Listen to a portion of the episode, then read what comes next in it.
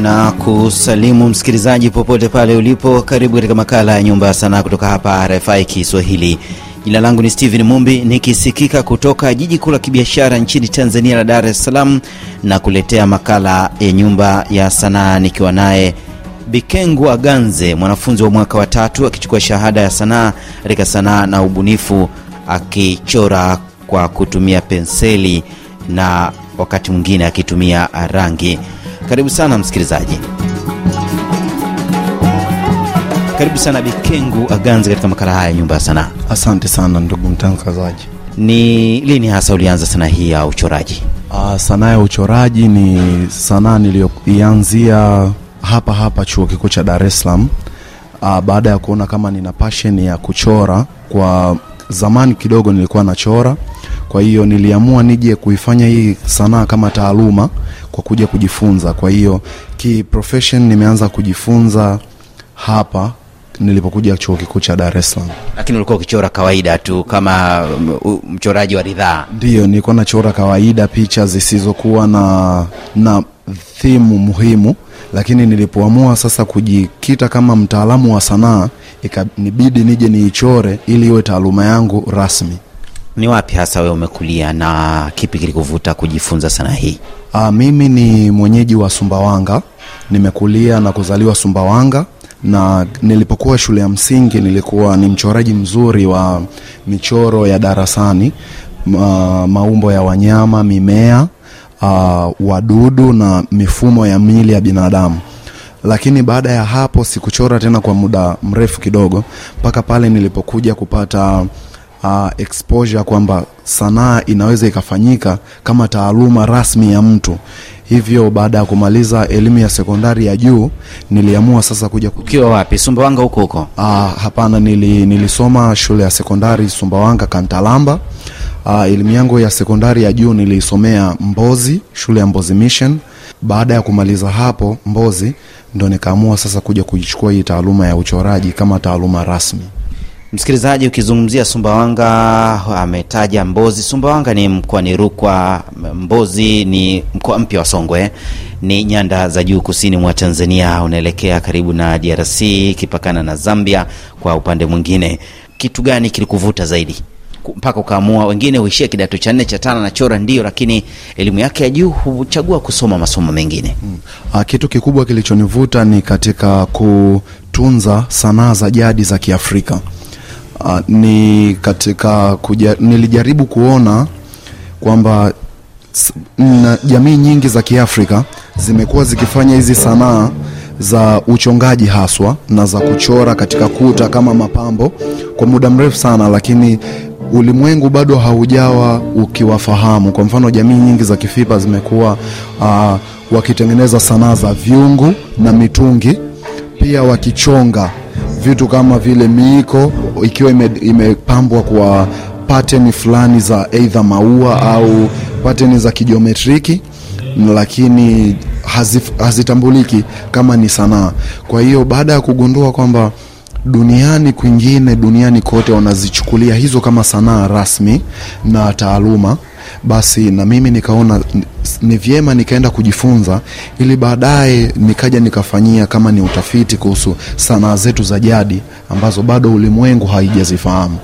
Kwa hiyo interest yangu kubwa ilikuwa ni katika sanaa za Kiafrika ya, na hivi hivi sasa najifunza uelezeaji na uchambuzi wa sanaa za Kiafrika kwa Afrika kwa ujumla.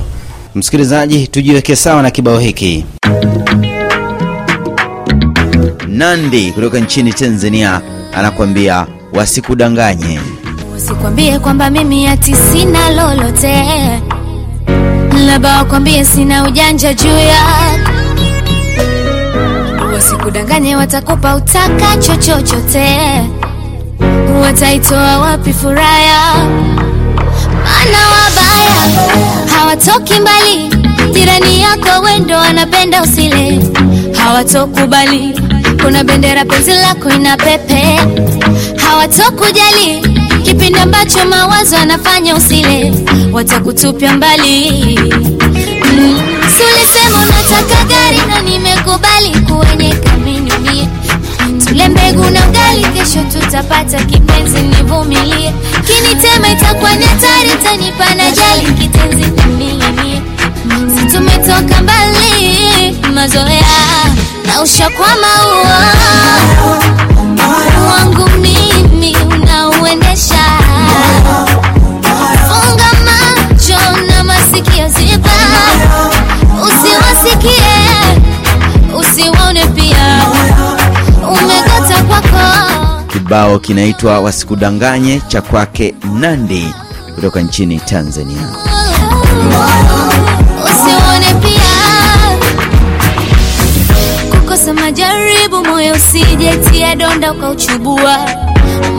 Bado niko naye Bikengu Aganze, mwanafunzi wa mwaka wa tatu shahada ya sanaa katika sanaa na ubunifu. Tunaangazia sanaa hii, tujikite sasa katika ufundi wenyewe. Wewe umechagua kuchora picha za namna gani?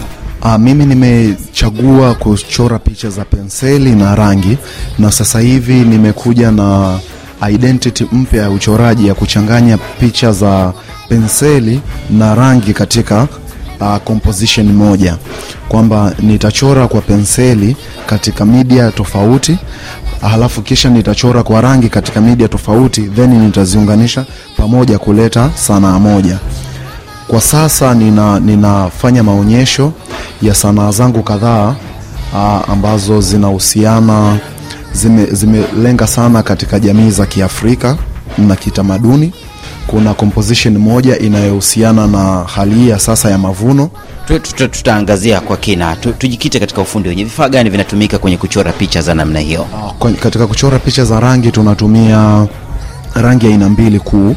Tunatumia rangi za mafuta au tunaziita tube oil colors, lakini pia tunatumia acrylic, uh, acrylic paints ambazo hizi ni rangi ni rangi nzito na inakauka mapema ukilinganisha na zile rangi za mafuta. Ya mimi kwa sasa nimebobea sana katika kuchorea acrylic kwa sababu inaleta matokeo ya haraka, inakauka mapema zaidi, na pia kwa kuwa unaichora kwa kurudia rudia, kwa hiyo inaleta matokeo yanayo yaliyo bora zaidi kwa mng'ao, na kwa kuwa ni rangi mpya na bado iko kwenye utafiti wa maboresho, basi tunajaribu kuitumia mara kwa mara ili kuwa wabobevu zaidi katika mabadiliko yake. Inatumika vipi? Uh, hii acrylic ni miongoni mwa rangi zinazotumika zinazotumia maji kama kichanganyio cha hizi rangi tofauti na rangi nyingine ambazo zinatumia mafuta kuchanganyia kuifanya iwe laini na kadhalika. Hii inatumia maji, lakini unatia maji kidogo sana ili kuifanya ile rangi kuwa kidogo laini na isilete changamoto ya kuganda katika brush. Kwa hiyo cha muhimu ni kununua zile rangi tano ambazo ni rangi kuu Kwa kuzitaja, kwa kuzitaja ni rangi ya bluu, rangi ya njano, rangi nyekundu, alafu tuna hizi rangi za kutengenezea vivuli na mwanga ambazo ni nyeusi na nyeupe. Kwa hiyo tukishapata rangi hizo tano, tunaweza tukatengeneza maelfu ya rangi kupitia rangi hizo chache. Ndiyo. Haya tuangazie picha ambazo umezichora tu, tu, tuanze na hii ambayo umezungumza kwamba umekuja na utambulisho mpya wa kuchora picha ambazo unachora kwa penseli na pia hapo hapo unachora eh, kwa, kwa, kwa rangi kukuwa kuna mwonekano tofauti. Tuitazame hii moja ambayo tunaiona, hebu isimulie msikilizaji apate picha. Ni picha ambayo inaonekana vipi? Katika hii picha imeenda kwa title Daughters of Peasants au kwa Kiswahili watoto wa wakulima. Uh, ni, ku, ni katika kujaribu kuonyesha na namna gani matumaini mapya sasa yamezaliwa katika mioyo ya watoto wa wakulima kupitia kipindi kile kigumu cha nyuma kilichokuwa kina kinasubiri msimu huu wa mavuno. Kama tunavyojua, katika kipindi cha uzalishaji hali huwa zinakuwa ngumu sana katika jamii nyingi za wakulima. Kwa hiyo ikifika kipindi cha mavuno au msimu huu wa mavuno, watoto wa wakulima wanakuwa na matumaini kwamba hali itakwenda kubadilika. Mtoto atakwenda kupata kiatu kipya cha shule, mtoto atapata sare mpya, atakula chakula kizuri alichokitamani kwa muda mrefu alikikosa. Ni kutokana tu na kwamba kipindi cha mavuno ni kipindi cha matumaini mapya.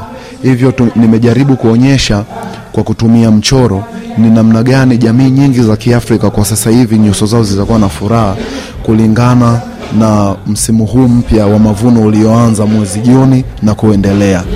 E, kwa kuitazama msikilizaji, ni mabinti wawili, mtu na dada yake wamekumbatiana hivi katikati na wanafuraha, wanafurahia, wanachekelea bila shaka baada ya kushiba, msikilizaji. Na pembeni ya hii picha kuna maua mbalimbali, kuna ni ni nini hii kwa pembeni yao sasa? ya hiyo ni, ni mchoro sasa wa rangi ambao unatengeneza kama background ya nyuma nimetumia rangi ambazo zina mng'ao sana na rangi ambazo zina zinauiana na mazingira. Ili na zina, zina, zina, zina reflect furaha. Ukiangalia nimetumia njano nyekundu kijani na nyeupe kwenye, ni rangi ambazo kwenye mazingira yetu yapo na ni rangi zinazoonyesha mwangaza. Kwa hiyo sehemu yenye mwangaza huwa kuna furaha, sehemu yenye mwangaza kuna matumaini, sehemu yenye mwangaza ni ishara ya ushindi. Mwambie msikilizaji vifaa gani vimetumika katika uchoraji wa picha hiyo. Aa, tukianza na kwenye sanaa ya penseli, vifaa vilivyotumika ni karatasi ngumu ya kuchorea, penseli na enamel kwa ajili ya kuifanya penseli kushikana vizuri na karatasi. Lakini baada ya hapo nimetumia palette knife au kisu maalum kwa ajili ya kuchorea ili kutengeneza maua hayo pembeni ya picha. Ni, ni vifaa ambavyo ni, ni kipya na watu wengi sasa wameanza kuvitumia katika kuchora. Inatengeneza effect nzuri na texture au tunavyosema texture, tunazungumzia mguso halisi katika painting. Hiyo ndo vifaa ambavyo vimetumika hapo. Ime- ime- juu, hii ni nini? Ni canvas, ni nini? ya hiyo chini ni canvas, ni painting canvas, na baada ya, baada ya kuchora kwa karatasi ni ka, ile karatasi kwa kutumia gundi ambayo ni rangi ya mafuta, ni gundi nzuri kati ya karatasi na, na canvas. Nikachukua rangi ya mafuta nikaiapply chini ya ile karatasi vizuri, then nikaiambatanisha juu ya canvas ili kuleta durability au kudumu zaidi kwa hii kazi. Alafu baada ya hapo kwa yote kwa pamoja sasa canvas pamoja na karatasi vikaja vikatengenezewa pattern nyingine nje ya maua kwa kutumia rangi. Kwa hiyo ni muunganiko fulani mzuri sana. Kama ndiyo kwanza unafungulia redio yako msikilizaji, ni makala ya Nyumba ya Sanaa nikisikika kutoka jijini Dar es Salaam nchini Tanzania, na nazungumza na Bikengu Aganze, mwanafunzi wa mwaka wa tatu akichukua shahada ya kwanza ya sanaa katika sanaa na ubunifu. Msikilizaji, sote ni ndugu, tuvute pumzi na kibao hicho cha kwake Innocent Galinoma.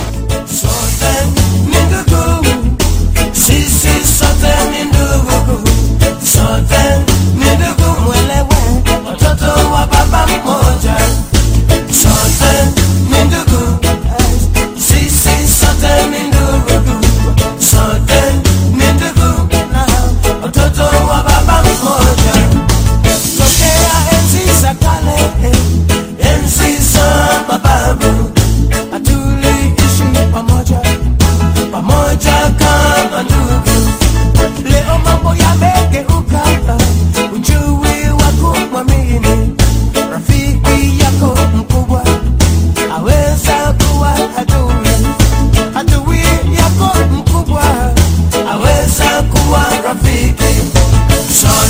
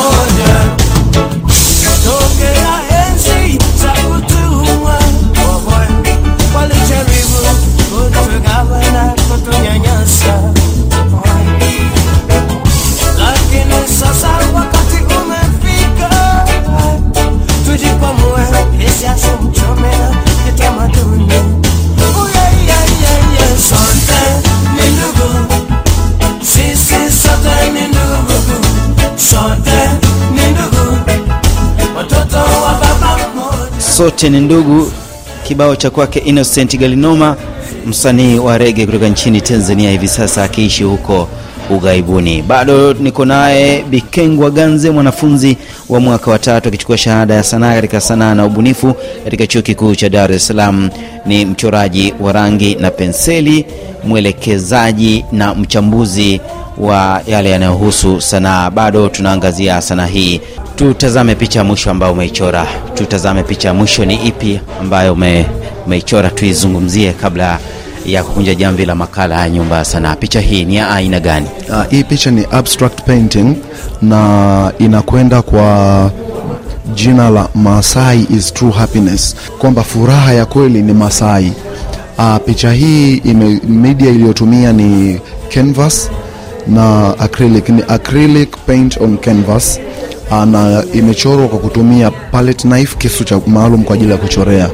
Katika picha hii kuna kunaonyesha mtiririko wa maisha ya kila siku ya Mmasai na inajaribu tu kuzikumbusha jamii za Kiafrika kwamba bado kuna furaha katika kuishi kwenye utamaduni. Aa, ukiangalia katika picha hii kuna Wamasai wakiwa wana, wanafanya shughuli zao za kila siku za kichungaji. Kama unavyojua jamii za Kimasai ni za kifugaji na wachungaji. Kwa hiyo kuna sehemu ambayo inaonyesha jamii hii zikiwa porini zinachunga. Sehemu nyingine inaonyesha jamii hizi wakiwa wanafanya sherehe zao za ngoma za kuruka, na sehemu nyingine ikionyesha makazi, kwamba jamii hizi za ki, za Kimaasai mbali na mwingiliano huu wa tamaduni nyingine za, za kizungu bado imekuwa zikiishi katika tamaduni zake zile zile kwa furaha, wakila chakula chao cha kiasili, wakivaa kiasili, wakiishi kiasili, bado wanachunga na wanafurahia kuishi katika hali hiyo ya kiutamaduni hata leo. Mbali na kwamba watu wengi sana tumeathirika na tamaduni za ki, za ki, za kigeni, lakini wao wamejitahidi sana katika kushikilia tamaduni zao. Kwa hiyo furaha ya kweli iko katika kuishi utamaduni. Tutamatishe, unajiona wapi miaka michache ijayo katika sanaa hii? Aa, mimi katika miaka mitano ijayo kama Mungu akitubariki, najiona katika industry ya sanaa za hasa za uchoraji. Wenzetu huko nje wame wamefanikiwa sana katika ku, kuiendeleza hizi sanaa za uchoraji, na ndoto zangu ni kama zimeanza kutimia kwa kuwa aa, katika Sanaa Blast nimeibuka kidedea kutoa tuzo ya mchoraji bora wa mwaka Sema sana Blast. Uh, sana Blast hii ni event maalum ambayo ime, ina, imeanzishwa na chuo kikuu cha Dar es Salaam na hu, idara ya, ya sanaa bunifu, na hii ina, ina, ni, ni kama platform ya kuwapa wasanii wa uwanja wa kuonyesha nini wanakifanya na pia kutoa tuzo kwa wanafunzi bora waliofanya vizuri zaidi darasani kwa kipindi chote cha miaka mitatu ambayo wamekuwa hapa chuo. Ni kushukuru sana kwa kuzungumza nasi katika makala ya Nyumba ya Sanaa. Unafikiwa vipi? A, mimi katika mitandao ya kijamii napatikana kwa jina Bikengu at Bikengu underscore ab Bikengu underscore ab na Facebook napatikana kama Aganze Bikengu E, kwa nambari ya simu alama ya kujumlisha 255 255 786 70 29 42 255 alama kujumlisha alama ya kujumlisha 255 786 70 29 42. na kushukuru sana Bikengu Aganze kwa kuzungumza nasi katika makala ya Nyumba ya Sanaa. Asante sana na karibu tena. Ni Bikengwa Ganze, mwanafunzi wa mwaka wa tatu akichukua shahada ya sanaa katika sanaa na ubunifu katika chuo kikuu cha Dar es Salaam. Jina langu ni Steven Mumbi na kualika juma lijalo katika makala nyingine. Kila la heri na uwe na wakati mujarabu.